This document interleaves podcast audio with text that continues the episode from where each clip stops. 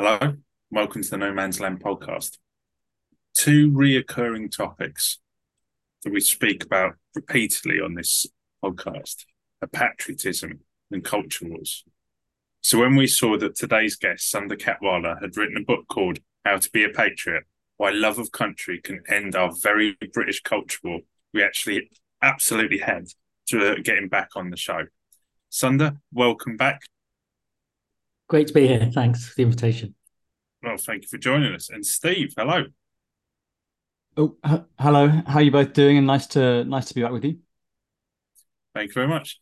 So, Sunder, before we start, would you mind introducing yourself? Uh, any of our listeners who aren't aware of your work or haven't heard you on here before? Sure. Yeah. So, um, I mean, I'm I'm currently director of a think tank, British Future, which I founded just over a decade ago which um, is non-partisan and charitable, but is about the identity issues in Britain today. Can we be a confident, inclusive, welcoming society? But quite interested in the issues that divide and polarize and how we navigate those. So that's that's that's that's what I've been doing most of the time. I ran the Fabian Society for uh, a period before that, and have been in journalism and think tanks um, and so on. And then the book is my kind of personal experience of identity and how that gives me my perspective on these great culture clashes and culture wars, as some people call them.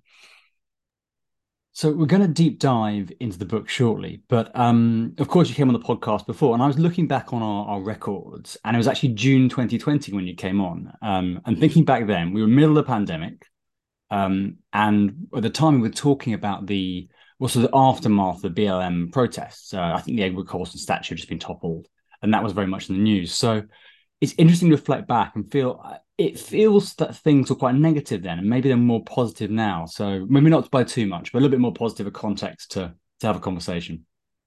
Well, I think I think we were talking about you know racism and race and the Black Lives Matter protests. My um my sixteen year old as she was then listened to that podcast and she said, "Dad, it was quite good, but you were very middling." You know, and I was like, "That's a compliment." actually. and so that was quite interesting. But um you know that that was that was an energizing and polarizing moment around issues of race. And you know that's that's one of the challenges that these whatever issue happens you know different people have different perceptions of what it's of what it's meant. Well we you know our thing is very much being middly and uh i was reading the preface to your book and uh, let me just see if i found the right bit. But i think you refer to uh, being between two trenches, which of course is the name of the podcast, No Man's Land. So I, I sort of did a little fist pump. Like, yes, that that's that's that's uh, um, well, I don't know if it's our influence. I managed to fluke, but I'll I'll, t- I'll take it. Yeah, the I mean the you know the the personal sort of way in to the book is i mean i'm i've been thinking and writing about different identity issues and we can be discussing the channel crossings one week or black lives matter as we were saying or you know the future united kingdom and scotland and you know it moves around a lot but i'm interested in the links between between these issues. And i'm quite optimistic. Um, and one of the things i'm thinking about at the start of the book is actually I'm not just an optimist because some people are optimistic and some people aren't. I'm an optimist about by experience, about my experience of this country, but that very much relates to how old I am. I think I'm I'm 49 now, but um, um, I was born in the 70s to parents who came from India and Ireland to this country, you know, a few years earlier. So I grew up with identity issues to think about because I'm, you know, I'm obviously a bit Indian um, by my name, but I'm slightly more Irish than I am Indian, really, because um, the Catholic Church likes to make sure they get hold of the children. So my dad has converted from Hinduism to Catholicism. So I'm I'm sort of English and British as far as I'm aware when I'm eight and the World Cup's on and the Eurovision Song Contest's on. Um, and then obviously you become a teenager, you realize these identity issues, race are quite complicated. It might sound like I've got a lot to sort out, but by by the end of the century, by the time I'm like late teens, adulthood, and so on, being sort of lapsed by then, lapsed Irish Catholic agnostic, Indian Irish sort of Scouser Essex, uh, um, is working okay for me um, because um, actually it's becoming easier to be British if you are from different ethnic backgrounds, ethnic minority backgrounds. Being mixed races on the point of becoming a little bit fashionable um, and you know part of the future um, and so on. It's got easier to be Irish in Britain. Not that people know that I'm Irish, but but Irish Catholics have felt that because the IRA bombing stopped. It's got a lot more fashionable to be Indian, which is a very low status identity. So maybe I've just got this. I mean, I you know, having obviously thought about race and racism and what's going on quite a lot as a teenager, I've come to think, well, I'm very British, aren't I? From you know, parents are from India and Ireland, you're not going to be Belgian. Um, but also maybe I've just got quite a lucky hand here because other people are having a different experience of Britain. It's got easier to be Catholic. It's probably got harder to be Muslim at exactly the same time. You know that um, those anti-racism protests of 2020 are about the fact in a way that the sort of story of ethnic minority progress some black british people are saying we feel left out that we don't think that works for us and i think with the majority group um, there are some people who obviously feel threatened by my sense of confidence about british and english identities that's the question for me is much less um, you know um, has this country got a place for people like me because i i was I'd sorted that out by the late 1990s, and I thought Britain had sorted that out. It's more, you know, what's the point of me having a confident sense of identity and navigating difference if everyone else is absolutely at loggerheads about Brexit, about statues, about Scotland, about race, about religion, about faith, about multiculturalism. So I'm trying to sort of test my sort of optimism by experience against the fact that everyone else seems to think that we're becoming more anxious, more fragmented, more divided, more polarized. That there's so much there I want to get back to, but I actually want to start by just asking why did you choose to write the book now?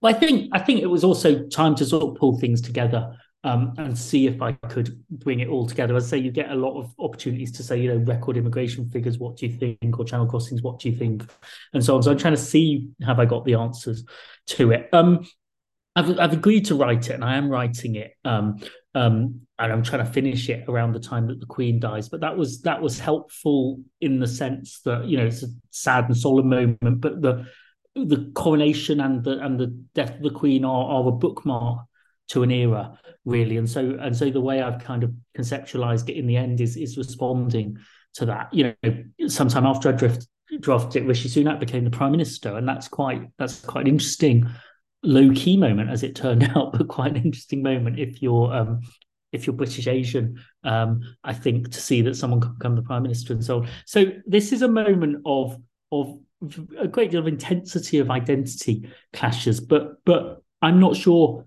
I'm not sure we've got the right lens on on what's actually happening and what we and what we do about it. You know, when people talk about culture wars and other people starting them and nobody wants them anyway, so let's just hope they go away. Um, I wanted a bit more than that and actually ask what we actually try to do about this. And and that sounds fascinating. I want to start with the how to be a patriot bit. Um, and something that comes across very clearly. I think we this came across very clearly when we spoke to you before, is that you don't see patriotism uh, as divisive, as a negative, when many people who um, uh, on the progressive side of things perhaps do see it that way. So, so talk us through why is that? Why do you see it in a more positive light? Well, identity divides and patriotism divides, and you know it might be especially obvious it's going to divide. You know, you're we're a United Kingdom or a disunited kingdom, a multinational So we've got competing patriotisms in the nations, and then we've got competing ideas of what it means to be British, you know, which means you're very for Brexit or you think it's the worst idea ever. So it's obvious, it's obvious that it divides. Um, I think it's I think it's more obvious if you're an ethnic minority liberal than if you're a white liberal as to why as to why it's quite an important thing.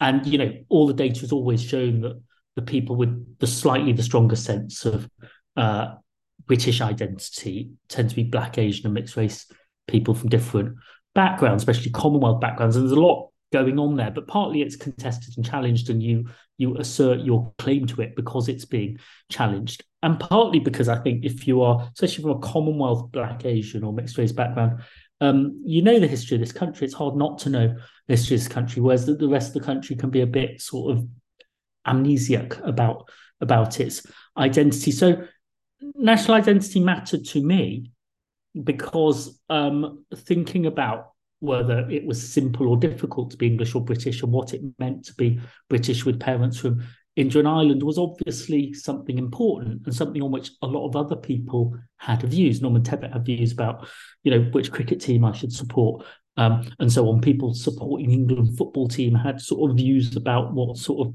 what sort of expressions of Englishness they wanted to sort of present to their rival supporters from Europe, you know, and and you know that made me, you know, wonder whether I was meant to be there or not. So um, it was obviously important to me to have a sense of national identity that that worked. And you know, I think I think if you don't think it matters, you're probably the sort of person that's got a national identity that you can take for granted. Uh, we like to be very analytical in this podcast, but when you talked about how different groups um, uh, feel particularly prime Britain, I, I slightly welled up a bit. That that made me feel very pr- proud, actually, to be British, and and particularly at a time when it's quite a negative. Well, maybe not now, but it, the past few years we talked about, it, it feels like Britishness has had a, a, negative reaction. It that kind of feeling about we're a liberal, inclusive country. There is something emotional about that, and I suppose that is something that I don't know. I feel that gets left out of the conversation a bit. Yeah, I think um, you know we yeah some people don't want to have the monarchy. Um, you know, I changed my mind about that, and I, I talk in the, write in the book about about why that is. But if you are a country that has this sense of a thousand years of tradition, which is what we were looking at when the king was crowned, and you know some of it's quite silly when he's presented with his sort of glove of mercy and his spurs of courage and so on. But it would be a shame, I think, to stop doing something you know that you've been doing for a thousand years just because you could be a bit more rational, a bit more like everyone else. But does that does that sense of depth of tradition stop you being confident about the modern world? I mean, I just think I think Britain has the potential to be a country that is enormously confident about its future and so on because because of that sense of tradition. So I'm I'm quite interested in how you bridge those things rather than feeling you have to choose between them. I think I think a lot of the cultural polarization comes from those open versus closed, the future or the past kind of choices in politics. And actually, I think if you want to handle change well, you keep your traditions and invite everybody to the party. It's a much more likely way to pull it off, I think. And I think that's the the source of my slightly vague comment a minute ago about feeling pride is that actually it's such a great thing if people people in Britain uh, of all kinds and around the world want to are interested in our sort of slightly quirky things, but also interested in our core values. And I think that's what was behind that. I, I want to ask you about the things like the coronation and I guess our slightly quirky national symbols and what role do they play? And and, and is it? I got the sense that that there's a role there for bringing people together. And is that is that how you see it? I think we were talking about patriotism can divide. What what divides is the politics of identity and national identity, you know, Scottish nationalism versus the Union or Remain versus Leave, and so on. And then an interesting question is when a society feels quite big issues are kind of splitting us down the middle, does it have anywhere to go where, you know, while having that argument, it can say, but we've still got something we do share, something we agree on. And um, national symbols are going to be those things. Now, I'm more confident about Britain than America for lots of reasons, and we could debate what's going on in America. And I think there's lots of evidence that that while we're much more divided than we want to be as Britain, we we haven't got the scale and depth and intensity of division of America. America doesn't really seem, and its country that used to be really good at this, doesn't really seem to have that many shared institutions, moments, monuments, and things that that that aren't now caught up in these battles. We've got quite a lot in this country. Um, the thing that wins when people are asked what makes you proud to be British is, you know, it's a public service, it's the National Health Service. It's quite a sort of leftish patriotism. Uh, but we've got remembrance, actually, which is pretty widely respected across the traditional conservative right and and much of the left as well, partly because it's also um, increasingly people are aware there's an inclusive story there about you know different service, different sacrifice all the Commonwealth, um, and so on. Monarchy obviously doesn't work for you know some people, maybe a quarter of people, but it's a it's a thing. It's a thing we can choose to use. I think are a lot of people. You know, one of the reasons I changed my mind about it, or I don't want to change my mind about the monarchy in terms of having thought it was absolutely rational to get rid of it and what was how absurd it was to have a hereditary head of state. You know, by the time I was sort of 18, I realized that like most people didn't think that. Was that just they were really odd? By the time you have got children and they're going off to nursery school wearing paper crowns and so on, you've got to think, do I want to tell them not everyone agrees with this or do I just want to let it go? Really, you know. Um, I was at I was at one of the concerts. I was at the Windsor concert with my ten year old. We were wearing paper crowns, and it's much easier, I think, to just go with the flow in that in that in that sense. So it doesn't work for everyone, but there must be people, you know, thinking it's good that there's something that 20 million of us do. It's good that there's a street party. It's a street party that isn't got hasn't got a sort of loyalty test and you know how sort of how jingoistically patriotic are you, but actually you're very welcome to come, you know, wherever you're from, whatever you think about this, because it's nice that something should bring us together. I think it's important to have those things. If you think about I don't know, Scotland is a society that's, you know, obviously really split down the middle on quite a big question like, are you part of the United Kingdom or not? It's really important if people on both sides that question can say, well, we still support the same football team, we still support the same rugby team. We're actually going to live together in this place when we've decided that really, really big question that I think you're wrong about. I hadn't I hadn't realized that you had been uh, someone who in the past was I don't know whether you were Republican or what, but you suggested you were less favorable than the monarch. On I was I was totally Republican when I was like 14, yeah. 16, right. that that kind of thing. It just it seemed to me absurd.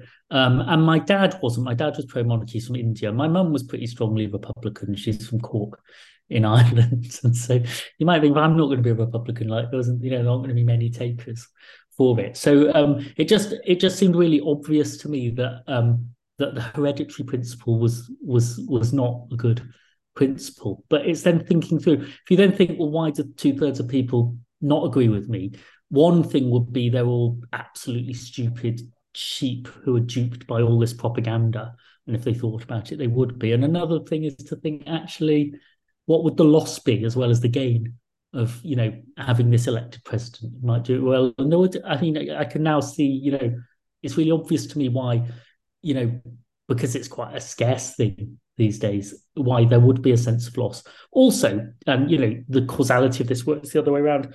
If you worry that you know it's class, it's symbolism, it's hierarchy, and so on. I mean, if you look at the most egalitarian story countries, they tend to be constitutional monarchies, and that's probably because you know you've kept a monarchy in the 21st century, you've probably got quite a stable political system. You're Sweden, you're Denmark, you're Britain, uh, you're the Netherlands, and so on. But there's nothing at stake really in having a performative, symbolic monarchy. But it could do some, it could do some good. That's what that's where I ended up on on that question. But also, which is quite important, we can disagree well about it because if Barbados doesn't want the monarchy, then King will turn up and take the flag down and shake hands and so on. If if um, Australia, Canada don't want the monarchy, it'd be incredibly easy. If we don't want a monarchy, it'd be, the only thing that's stopping you not having one is democratic consent for wanting something different.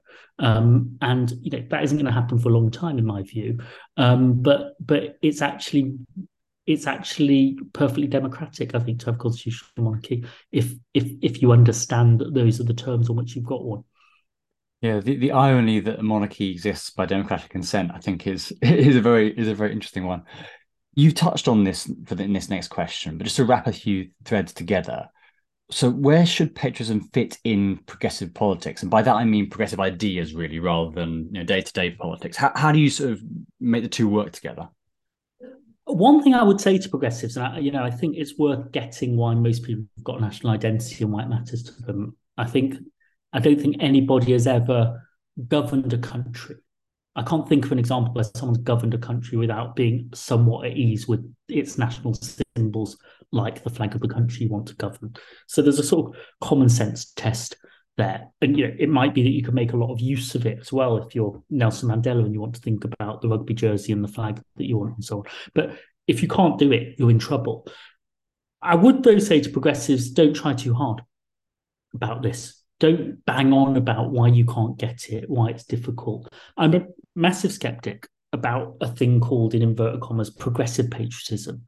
Um, I get what people are trying to do when they do that. They're trying to say, don't want the really bad version, do want the good version. It can be inclusive, not inclusive. I'm spending a lot of my time trying to think about how to get those boundaries right. But this kind of progressive patriotism idea um, is accidentally being pejorative of just normal mainstream patriotism by people who haven't decided they've got the really progressive version. And so I think it's insufficiently respectful of. I, I think it's good to have a form of patriotism that people who are progressive, people who are centrist, people who are liberal, people who are left can get on board with. But that's not going to be the whole thing or the only safe version. I mean, if if you buy this idea that you want things that the winners and losers of general elections and referendums can kind of respect together, then you're going to have to have a patriotism that's got space for, um, you know, the new emerging, more radical, more liberal, more left ideas, and for quite a lot of people who are quite conservative in the same idea. That is a very interesting distinction because I, would always thought of um, progressives being comfortable with patriotism as the same thing as progressive patriotism. But I think you've just explained why uh, why they're why they're not the same. There's another mistake that has been made. So the difference between civic and ethnic nationalism, or sometimes between nationalism and patriotism, is very important to lots of people, not just on the left. But it's like, you know, it's inoculative and good to have the good civic version we all want that's shared values, mutual respect, multi-faith, multi-ethnic, and so on. Um, and it's really bad, obviously, to have the version that tips over into Nazism. I mean, these are obviously these are obviously correct point. But then the mistake is to think that it's more inclusive. The more the more you thin it out, the more you make it possible for people to get involved with it. So you know, blood and soil nationalism is obviously the terrible version. It's Hitler, it's Pol Pot, it's genocidal, um, you know, and it's it's atavistic and dangerous. That's of course true, but blood and soil patriotism is one of those things where Orwell would have said, you know, it's just a cliche where people use the words. Blood and soil are different, and soil isn't blood. And place, an inclusive patriotism should have a really strong sense of place, and it can have a really strong sense actually of culture and identity because you don't need to take Shakespeare away for black and Asian people to be able to be British. It's slightly insulting if you're black and Asian, I think, to think that's what you have to do. So I think I think the civic patriotism has tried to be sort of, you know, and we haven't got a constitution, it's hard to do here, but it's a sort of Federal Republic of Germany version of constitutional patriotism. Be proud of the new democratic constitution, be proud of the institutions, but watch out for the cultural and emotional stuff. Well, actually, it's the emotional stuff that works. It's the it's the football teams, the rugby teams, the traditions, the songs, the poetry, the literature, and that stuff's got diversity all the way through it. Um, and so I think I think this progressive patriotism just spends too much time inoculating and too little time celebrating the stuff you could share. So I think you have a cultural patriotism, not just a civic patriotism that's really, really inclusive, because Shakespeare can belong to anybody, but anyone can write the next chapter. You know, Commonwealth English literature is absolutely full of Irish influences, Caribbean influences, Indian influences into what is still an English literary tradition and canon. I mean, I, just uh, sorry. Do you mind just explaining some of the phrases that you used there? Like, what does blood and soil mean? What really does like civic mean in that sense? So, for people who are you know yeah. new to this so, debate and don't really understand or yeah. are not familiar with some think, of these terms, I think academics have tended to want to make a distinction. It's correct. I can absolutely see what it's doing between ethnic uh, patriotism or nationalism or national identity and civic national identity. And classically, you know, the one where, you know, if you haven't got the inherited blood of the country, then, you know, you're not going to be in. Doesn't matter where you were born.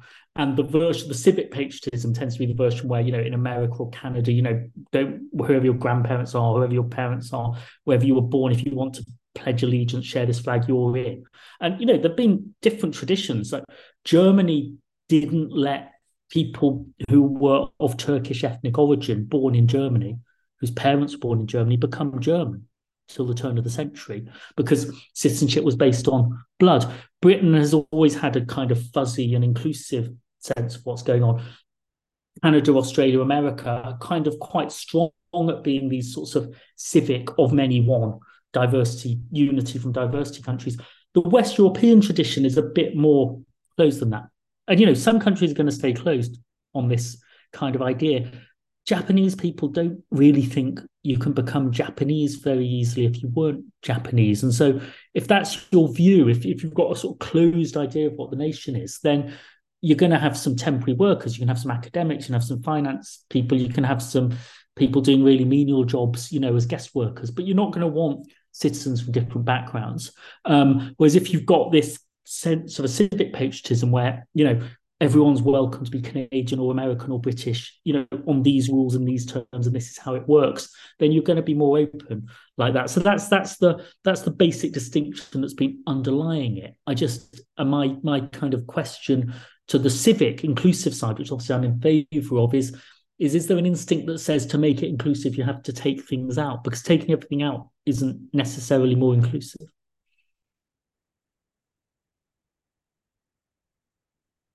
Sorry, Steve. Go on. You had a question. Oh yeah. Well, one um to extend your point a little bit, Sunder. Um, when we talked to John Denham, I don't know whether he's someone that you'd think of as a uh, you're on the same page with with patriotism. But I remember a point that really stuck with me was that um, if you want people to do things together, uh, you know, fight a war, um, back public services, stay at home during the pandemic, you, it helps to kind of feel a sense of community and identity, which patriotism and some of the ideas, and I think you described them very eloquently, are part of. And of course, if you're being progressive about anything, that that's kind of what you're trying to do is able to do things collectively. Um, so I just wanted to flag that point that that came up, and that, that sounds consistent with what you're saying, is it? Yes, I mean I, have got a lot of time for John Denham. I've been talking to him about these issues for uh, you know a couple of decades, and I think that's important. I think I think the, the idea that John and I share here that this matters and that you know social democrats might particularly think that it that it matters. It might be quite a hard sell these days to you know people 20 or 30 years younger than us. Um, and that's that is a challenge.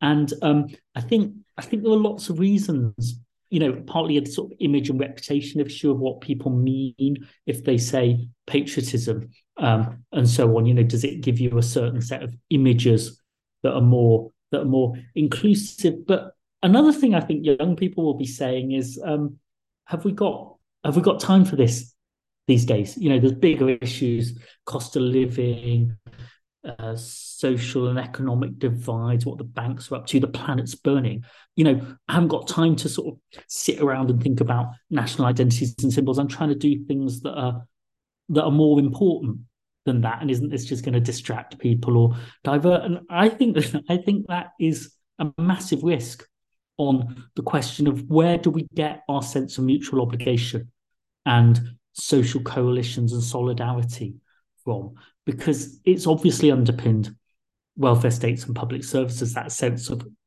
the us that we're all part of. If you lose your job it affects me. I've got a stake in you doing well, getting a job, being protected if you haven't got a job. And climate change is going to be a global issue, but it's going to depend on a sense of local and national obligation as well. So I think unless you've got a really strong social glue somewhere else to do this solidarity, you you should be a bit a bit averse to this kind of don't need it, I haven't got time, it's not important enough, it's all it's all sort of symbolism and nonsense. I'm really glad that you said the word solidarity because um, the issue of solidarity massively underpins welfare states. So if you look at the sort of um, the Nordic sort of social democratic um, welfare state models, less so now than than they used to be, but they're often underpinned by this really strong sense of identity. So, as someone on the left, how do you think? And we'll come back to some of these issues, but how do you think a, a left leftist party movement, government, aspirational government can harness that sense of identity enough to build a kind of social democratic government in such a diverse society as we have at the moment. Do you think it is a challenge? Do you think it's a challenge that could be yeah, I, I think it's I think it's an, a necessary and achievable challenge. I mean, one of the arguments here, and you know, David Goodhart, I think, started a round of this debate a couple of decades ago, and people have been having it in the academic data, is just saying, is it is it inherently more difficult if you've got more ethnic and faith diversity or more social diversity of other kinds? Does that just make it more difficult? And in the end, you won't be able to maintain it. And I think I think some of the challenges against um, on say Scandinavian egalitarianism a democracy reflect that kind of challenge. And I mean, while accepting the challenge, I would say it's not the it's not the level of diversity that you've got. It's the it's the amount of usness. Is there an us or isn't there an us that's here? And so when I when I write about migration in this book, I, I say the fundamental issue underpinning consent for migration, confidence in migration, is the can people become us? How do people become us question? Because if there's a sense of, an, you know, British ethnic minorities are unusual ethnic minority group, certainly in a European context, because there's a sense of a stake and a claim on the usness, the Britishness, that is a bit rare in Western Europe, and that relates to the history of empire, Commonwealth, decolonization, and so on. But I think we're I think we're insufficiently aware that that is a that is a very valuable thing that you've got the sort of ethnic minority groups that most instinctively think they're part of the us. Now, you know, the issue 75 years ago when the Windrush arrived is that people who've had this sense of the British story inculcated into them in an imperial system in Jamaica and Kingston arriving in an England where nobody knows that story. As that is a sense of conflict and difficulty. But it's the it's the usness you need to keep. And the usness you get by emotional, symbolic, shared moments and experiences. And so be worse if there isn't a BBC. Be worse if there are no things that 10 million of us do. And you don't have to do, you don't have to be into the coronation, but if you've got the coronation and men's football and women's football as well, and the Eurovision Song Contest, there'll be some moments that bring us together and shared experiences of the society you live in, things to talk about in the playground, things to talk about in the workplace. Those are important ways for people with, you know, parents from different countries to have something in common, have something they feel they share. So something else that I'd like to pick up on from what you've just said is I've heard a few times that England, Britain don't have a national story. So you've talked there about some shared spaces. You've talked a bit about stories that parts of the um, sort of population, I suppose, will have. But how do you feel? How do you react to those who say that we don't have a story or we haven't really had a, a story since the Second World War? And see, so we kind of keep going back to that as a kind of not founding story so much as but a unifying story. So, do you have a view on whether we have a story, and if so, what that is, or is it a lot of different stories? And is that, if we do, is that unifying or ununifying? I think I think we probably have got quite a lot of stories. I think I think we've never had a written constitution. We've never had a sort of revolution moment of that kind. Um, and so, you know, in the way that new states do this, we, we we're, more evolutionary than that. Um, but you know, America has got all of those things, but turns out to be remarkably polarized about what they about what they mean. Um, I think um, I think there's quite it's obviously a complex story. It feels and it sounds different. You know, the stories about Britain that are told in England from the south of England and from London can feel very English to people in Scotland, Wales, and Northern Ireland. There's you know, there's obviously a very different form of Britishness among sort of, you know, Ulster Unionists um, who feel strongly British and among people in Birmingham who feel strongly British, um, who are from sort of black and Asian backgrounds. So so that kind of sense of is there something underpinning it in the end, I think we've got four or five very strong things we share around what the National Health Service actually represents as an institution around the traditions of remembrance and what they represent. I think around, you know, the sporting teams and things that we've got. And there are there are ideas underpinning those things. I mean, one of the really important ideas, but perhaps it's under articulated, is um, is that you do get to become British. You know, migrants become British, do the citizenship ceremony, the kids a good a site is good at inclusion and integration. Is one where the children of migrants of different ethnicities different national backgrounds have equal opportunities but also an equal share equal stake in the national identity i.e rishi sunak can be as british as you know the other people who are at his very posh private school even though he's british indian. And you can only have a British Indian Prime Minister or a Scottish Asian First Minister if people really believe that. Um, if people believe that people from minority backgrounds can represent the whole country. Um, if you believe that people from minority backgrounds should, you know, represent minority communities because somebody should speak for the inner cities, that's that's a possible version of you know community representation, but you wouldn't then make somebody prime minister um, as well. So actually, that's macro symbolic sense of having a prime minister is proof really that people of different backgrounds can be trusted to be in charge of the us, be the leadership of who we are. So let's go on a little bit to culture wars. Are we heading towards a culture war? And if so, what's leading us that way? Um, we're not really having culture wars in Britain if you take it seriously. But I want to challenge my liberal centrist friends here to just work a bit harder than saying what is somewhat true, which is in Britain people don't aren't really up for it, and so it won't have the same intensity. Because I think there's too much fingers crossed, let's go away. Now, if you take culture war really seriously in terms of setting the bar where it is, and you don't mean, you know, disagreeing with someone on Twitter this morning about something or other, culture war, I think, is something very similar to a civil war. It's where a civil war is when violence happens because there are political differences that were irreconcilable and people couldn't agree peacefully on how to deal with them. And you never have violence between, you know, within a community about about you know who should run it or who should still be alive. You never really have that without an existential threat about a fundamental principle. I think, you know, whether it turned into violence or it doesn't, I think if you've got that kind of existential disagreement, it's the sort of thing I can't agree to disagree on. United States of America couldn't agree to disagree on slavery um, and so on. Deep moral clash and politics can't solve it. Then you've got a culture war and you're quite close to civil war. If you set that really high bar, America's there too much of the time because people who vote for different parties can't agree if the votes were counted fairly or not. So we don't know if the election was right.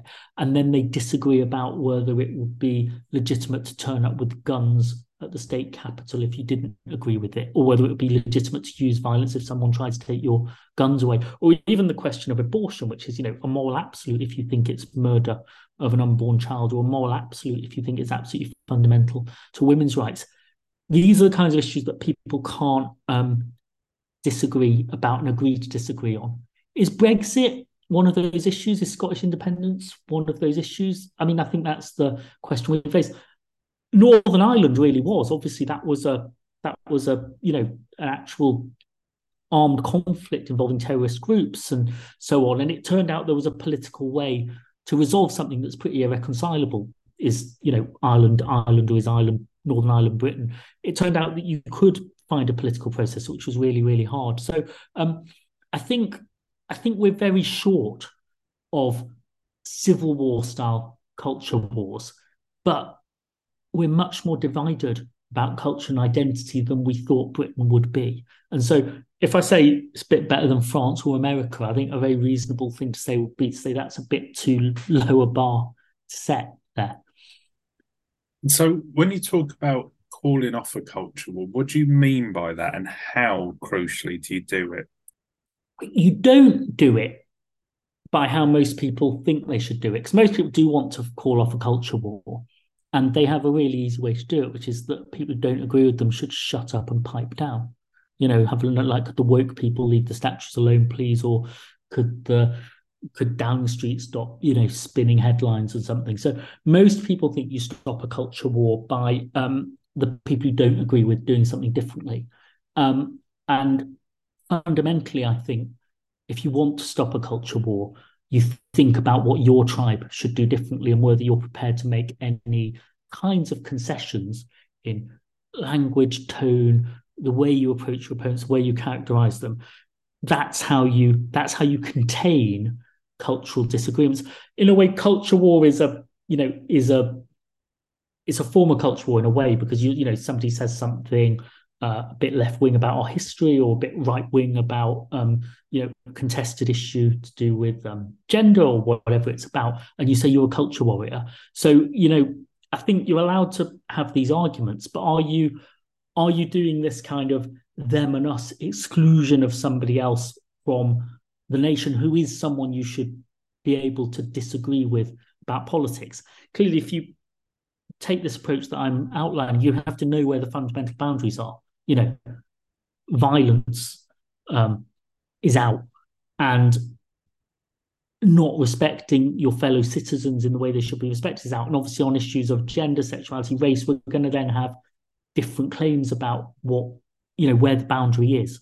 But but the the way to the way to moderate a culture war is actually to have the arguments about identity and culture that are at stake, but to have them in ways where you don't other your opponents to to too strong a degree or where you line up all the issues. So if I know your views on one issue, if I know your view of climate change, I then know your view on everything else. Actually, we don't live in a country that's like that on climate change. Climate change is something that has got broad left and right support. In America, if I know your view on climate change, I probably know your view on abortion. I think that's quite dangerous. And so, is the role of patriotism um, in all of this that unifying force that can act against the culture wars that by um, by embracing a patriotism we can agree to disagree because at the end of the day we are all part of that same community yeah we have to live together on this particular bit of the island or we you know we do these things together or there are voluntary institutions we've got that's all important now the political part of this is actually going to be more the problem than the solution in some ways because um, if most people don't want a culture war and we're less polarized than America, what we can't be is complacent. It will stay that way because there are three things making us, in this sense, more polarized in the American style, where you know you've got a view on one issue, then you line up all of the issues and you're in tribe blue or tribe red. Um, one is social media, and it actually brings us America's debates. One is the incentives of the media in a fragmented world. And then thirdly, there's the risk of the political parties. What what we want to what I'm trying to diffuse throughout this book is a series of them and us conflicts, the majority and the minority, the remainers and the leavers, you know, whoever it is. Um, we're trying to diffuse that conflict. But political parties are a shortcut to make representative democracy work because we haven't all got time to sort out our views on tax and spending and climate and everything else. And they they do it by making these them and us appeals, don't they? Trust me because you can't trust them, and so on. So they are actually vehicles of you know there are benefits to having these political parties in representative democracy, but when they then say, but you know you've got to agree with us and we think the flag means this and that lot of plastic patriots and you can't trust them they're they're they're doing something a bit corrosive to the national symbols that are, in a way, the antidote to political divisions going too far. So the political parties need forms of patriotism if they want to, to use the jargon, lean out of the realignment. The Labour Party wants to be for towns as well as cities, for you know majority and minority groups, that's good. If the Conservative Party wanted to be for people under 30 as well as people over 60 that would be good and i like a political system that gives them those incentives but there's a danger that the social media and media dynamics make people think I've just got to really bang the drum for my kind of 30% around here because those other people are out of reach. And and that's self-reinforcing. If you're like, well, given the politics we've had the last five years, nobody under 30 is going to vote for me. I'll just like I'll tell a lot more stories about how incredibly stupidly woke they are to the people who are going to vote for me. You become part of the problem. And so we'll sort of conclude by going a bit more into politics and party politics. And let's start with how politicians should do patriotism. It's something we sort of touched on a little bit, but is there particular do's and don'ts around uh, patriotism? I'm thinking, I suppose, particularly of um, Labour under Starmer's embrace of like the, the flag as a kind of cultural symbol, really. I would say, and I think this is true for the left and the right, I would like people to do it normally and not do it performatively. So the sort of taboo busting isn't exciting. I've got the flag. I'm a left wing party. I've got a flag. I mean, to me, that just conveys anxiety. So I just like to see people, you know, um, mark remembrance, support the sports teams, you know, mark moments like the Windrush anniversary as well, and say that's part of our national history. Find, you know, the new and old moments. Just turn up, be normal, be part of them uh, and do that. I think I think that's where the right should be as well. The right should be, um, you know, just in favour of the country we are today, and in favour of the patriotic symbols that we've got representing that inclusivity. So I think if your sort of politics of patriotism is kind of you know, having pictures of you in tanks with the biggest ever flag, or sort of always having a flag because you just want people to know you like the flag because the last guy didn't. Um, to some extent, I think you're trying a bit hard. And uh, yeah, I'd particularly like the left not to tell us how difficult it is to do progressive patriotism for sort of a million reasons. I'd just like them to get on with having a normal association with you know, liking the country you want to govern and thinking there are things wrong with it you want to change and that's what patriotism is. Patriotism is you know creating the national health service because it didn't exist and you want to serve the country better. So you can't yeah you can't dislike the country you want to govern. And some of the left does that and obviously some of the right does that in its more miserablest moods. Uh, and what kind of language should politicians use if, if at all? Maybe they maybe it's a show not tell thing but uh, it strikes me that they often struggle to talk about this or find a way of talking about this. Do you, do you have any advice on on that? I think I think the show not tell thing is important. I think you just turn up normally and you gauge with the high days and holidays of being a nation. What you then need, the tell not show bit, you get you get hearing for your state of the nation analysis. And what what I would particularly like to see maybe Starmer's Labour Party do is move beyond an approach to sort of culture and identity and culture wars that is essentially, I mean, it's not wrong, but it's um, avoid the obvious traps. Um, which involves a lot of avoidance, actually, of trying to stay out of things.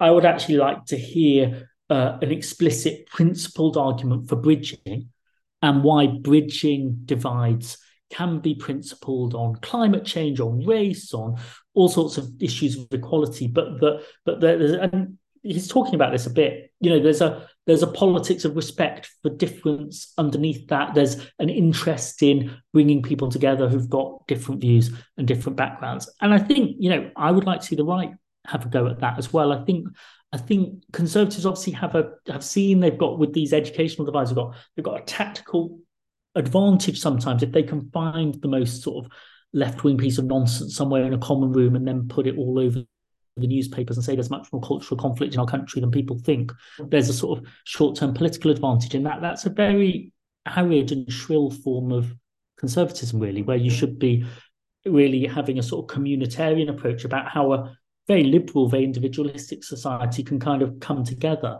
more. So I would like to see both parties sort of micro segment a bit less and go for these broader national bridging narratives.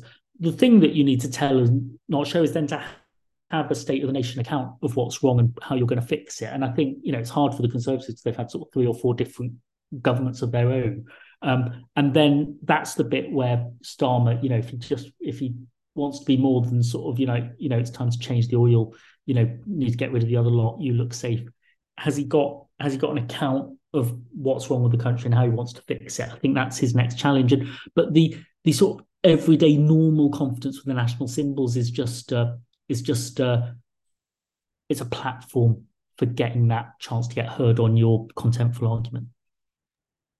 And then, how should politicians respond to particularly sort of divisive, difficult um, questions that are deliberately sort of what's known as wedge issues. So, for example, how should a politician respond to a question such as is Britain a racist country, given that that's a, a deliberately kind of provocative black or white kind of question? I think on any of these cultural issues, you've got to know contemptually where you want to go with them. It's no good sort of thinking the position is, you know, come by our, put the kettle on, you know, let's just split the difference, whatever it is. You've got to know what your answer is. I mean, you know, Britain isn't a racist country, in my view, in my experience, because um, it's a country that's made a lot of progress on race in my lifetime, and that progress is incomplete. And there's a lot of goodwill to trying to make more progress and a lot of barriers sometimes to knowing enough about the challenges and so on. And so you know there's there's there are racists in our country they're a shrinking group there's there's disparity there's racial disadvantage there's racial discrimination. You know if you're a young graduate and you've got a name that doesn't sound very british on your cv you're going to have to send it into more places to get um to, to get an interview. So you know I would say it's a national patriotic mission to, you know, root that out and to get that equal opportunity that we all think is right there. So it's an incomplete journey, but it's not a racist country. It's a country that's got a history of race, discrimination, diversity, empire, decolonialization, immigration, integration, and it's um it's got better at this stuff and it's got further to go. Do you think that there's a almost a short term versus long term thing here that in the short term you can as you say sort of micro segment and just chip up this little group away from this larger group and into this column over here to vote for you. And that you know that might get you through the next headline through the next election but that all the time you're undermining the country and the unity. And that if you took a slightly more sort of medium term approach okay so you might not win tomorrow's headline in the you know this particular sort of particularly divisive or kind of uh, part of the press, let's say, but that overall, in over the longer term, you would find it more manageable to bring people together to get to where you want to go. Is that a fair characterization of your view? I think I think I think there's a lot in that. What what I would say is that you've got to um, differentiate the substance from the trivia. So I think avoiding trivia, not getting overexcited about it is good, but um, you know what what some of the centrists say on this is oh no one cares about this stuff. You know people only care about gas bills or the cost of living and so on. Everyone cares about identity. All politics is identity. So if it's substantial stuff you know what's the history we should teach in schools or something that's a really important issue but you want to do it in a way that brings different voices in. But i think your question is a good characterization. I think where the where the right risks going in an election they're probably not going to win. And in their reaction to it um, if we look at say the national conservatism conference that was happening when people are saying lean into the realignment they're really saying lean into something that actually won you in one particular moment when brexit was stuck against jeremy corbyn. It won you something quite big but there wasn't but it's actually a it's a shrinking sociology that's there. And and that sense that you just lean into the people who agree with you and don't pay any attention to people who don't agree. The government should never do that, but actually political parties will fail in the long term. So I think I think the Conservatives risk actually going into this kind of narrowing and shrinking group because they start writing off the cities or they start writing off young people. I, I would like to see I would like to see both parties compete for broadening, not just mobilizing who you've already got. But there's a there's a dynamic there, I think, which you can lock in where people start thinking, you know, there's no one left to persuade in this country. You've just got to mobilize your own troops. And that that's a very dangerous form of politics. So I think we've we've talked about a lot of sort of similar issues around sort of identity, a bit and cultures and something like that. I want to move on to uh, to finish with a slightly different question, which was in the context of, in my view, a growing debate between advocates of globalization and advocates of what I'll call post globalization. So, um, in the aftermath of the pandemic and uh, populists, there's been some quarters move away from globalization. So, how should patriotic politicians or politicians who seek to rule over a nation that's at some sort of peace and comfort with itself. What should they do to respond to that emerging tension between globalization and post globalization? Well, I think I think national identity, who you want to be, what your mission is, what your state of the nation is, is potentially a really important driver. I think of a rooted, grounded internationalism that can pay people with it, and it's a much more effective version of internationalism than a sort of pure post-national cosmopolitanism that I think is always pitching to a very narrow political segment of the highly educated. But um, on this sort of globalization point, I mean, you know, Tony Blair's view of all of this was like, you know, the world's changed. Just get with the program, open or close. If you don't know the answers, open. You know, why are you so stupid? Um, but I'll equip and skill you to do that. And actually, if you think about Brexit or you think about any of the other questions about the rise of China or the global economy, if you think that there's good value and good gains for people in more internationalism, more multilateralism, more cooperation, you've got to win the argument at home and you've got to win the argument across educational divides for that. And national identity will be one of the ways you can do that. Local identity will be another of the ways that you can do that. But if you ever let it go open versus closed, global versus national, global versus local, global's not going to win those arguments. So if you think it's important, you've got to secure the consent um, at home. And politics, you know, challenges and threats, climate, migration, they're international. Politics is local and national. And so you've got to have the argument at home for the internationalism you think is good for your country.